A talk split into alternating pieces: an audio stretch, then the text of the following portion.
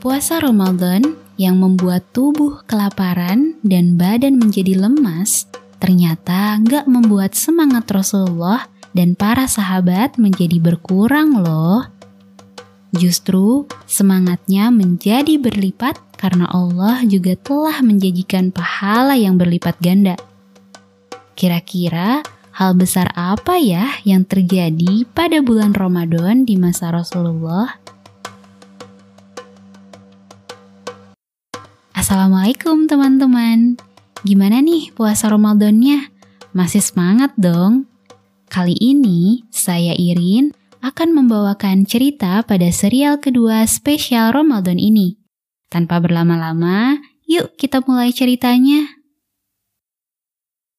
Dahulu, waktu Rasulullah Muhammad Wasallam masih hidup, terdapat dua peristiwa besar yang terjadi pada saat bulan Ramadan.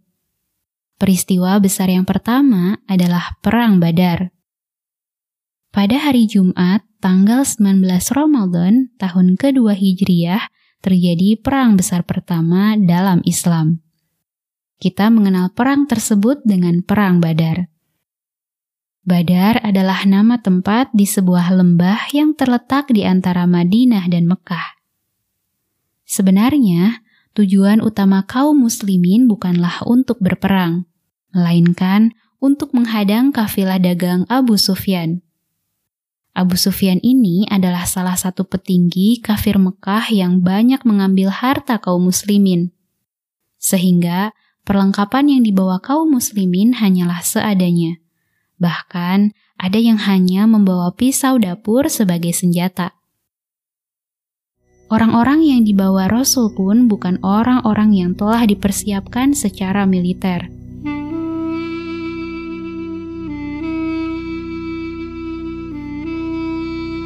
Namun, kaum musyrikin Mekah ternyata mengetahui rencana Rasul untuk menghadang Abu Sufyan. Mereka akhirnya mengirimkan pasukan perang yang jauh lebih unggul dalam hal perlengkapan dan berbekalan. Perang ini melibatkan umat Islam sebanyak 313 anggota yang berhadapan dengan seribu tentara musyrikin Mekah yang lengkap bersenjata. Dalam perang ini, umat Islam memenangkan pertempuran dan menawan 70 orang. Wah, luar biasa sekali ya. Tentara Islam yang kurang jumlah, lemah dari sudut kelengkapan, mampu memenangkan Perang Badar. Peristiwa Perang Badar ini juga telah disebutkan Allah dalam surah Ali Imran ayat 123 sampai 125 loh. Dalam ayat tersebut, Allah berujar, Sesungguhnya Allah membantu kamu dalam perang badar, sedangkan pada waktu itu kamu orang yang lemah.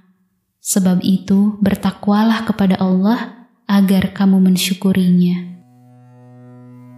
Peristiwa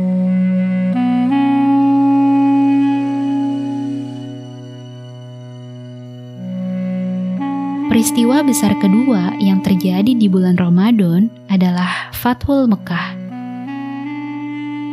Pembebasan kota Mekah tanggal 20 Ramadan tahun 8 Hijriyah merupakan waktu yang bersejarah dalam Islam. Di tanggal tersebut, Rasulullah dan para sahabat berhasil menaklukkan kota Mekah tanpa pertumpahan darah sedikit pun. Peristiwa ini disebut Fathul Mekah. Penyerbuan kota Mekah dipicu oleh perlakuan orang Quraisy yang merusak perjanjian Hudaibiyah. Orang Quraisy bersekongkol dengan kabilah lainnya untuk memerangi orang-orang yang berdamai dengan Rasul. Mereka melanggar sumpah mereka sendiri. Dalam kejadian itu, Rasul mengerahkan 10.000 pasukan muslim dan mengutus sahabat Khalid bin Walid sebagai panglima perang. Rasul juga memerintahkannya agar tidak memulai menyerang sebelum diserang. Melihat kekuatan kaum muslimin yang begitu besar, orang-orang kota Mekah memutuskan untuk menyerah. Apalagi Rasulullah akan menjamin keamanan mereka dan tak akan mengusik jika tak diusik terlebih dahulu. Setelah berhasil menguasai kota Mekah, Rasul memerintahkan untuk menghancurkan berhala di Ka'bah. Di waktu itu, Ka'bah dijadikan pusat penyembahan berhala. Bahkan waktu itu Rasul dan para sahabat sampai menghancurkan 360 berhala. Wah, banyak juga ya. Kaum kafir Quraisy yang dahulu menyakiti, mengusir, bahkan berencana membunuh Rasulullah merasa takut dan sangat cemas. Mereka khawatir kalau kaum muslimin akan membalas dendam dan membinasakan mereka. Namun ternyata Rasulullah malah memaafkan dan membebaskan mereka.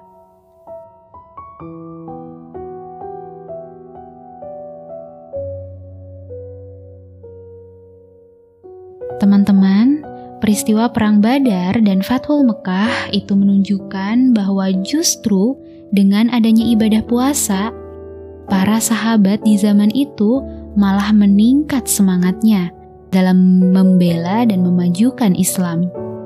Apalagi pahala kebaikan dan perjuangan dilipat gandakan di bulan Ramadan.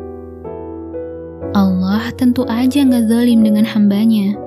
Allah memberikan keringanan puasa pada hambanya. Kita waktu bepergian lebih dari 80 km saja boleh nggak puasa. Apalagi ini berjuang di jalan Allah yang butuh banget tubuh yang fit dan bertenaga. Sehingga saat berperang, jika keadaan sedang genting, Rasulullah justru melarang pasukannya untuk berpuasa. Hal ini telah tercatat pada hadis yang diriwayatkan oleh Imam Muslim. Karena gak lucu kan kalau saat di medan perang tiba-tiba oleng karena tubuh lemas kelaparan. Nyawa bisa melayang. Teman-teman, hal ini menunjukkan pentingnya menerima keringanan dari Allah dan tidak memberatkan diri sendiri di saat mendesak. Bahkan Rasulullah menganggap Memaksakan di saat yang gak tepat itu sama aja dengan bermaksiat. Disebut bermaksiat karena bisa merugikan diri sendiri. Bahkan lebih luas lagi, bisa merugikan orang-orang di sekitar kita juga. Oh iya, dibandingkan berperang di bulan biasa, berperang di bulan puasa tentu saja lebih melelahkan. Sebelum melakukan peperangan, pasukan perlu berjalan jauh ke medan perang mereka perlu latihan fisik, bahkan harus ngecamp guna menentukan waktu terbaik untuk menyerang. Di kondisi yang seperti itu, ketika nggak berhadapan langsung dengan musuh, pasukan biasanya akan berpuasa.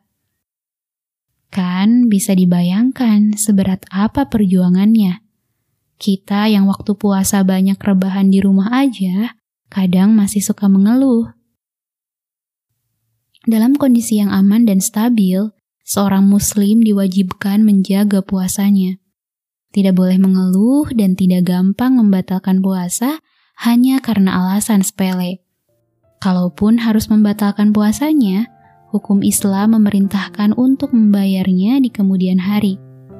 Termasuk dengan fidyah bagi yang benar-benar tak bisa menjalankan puasa seperti para lansia.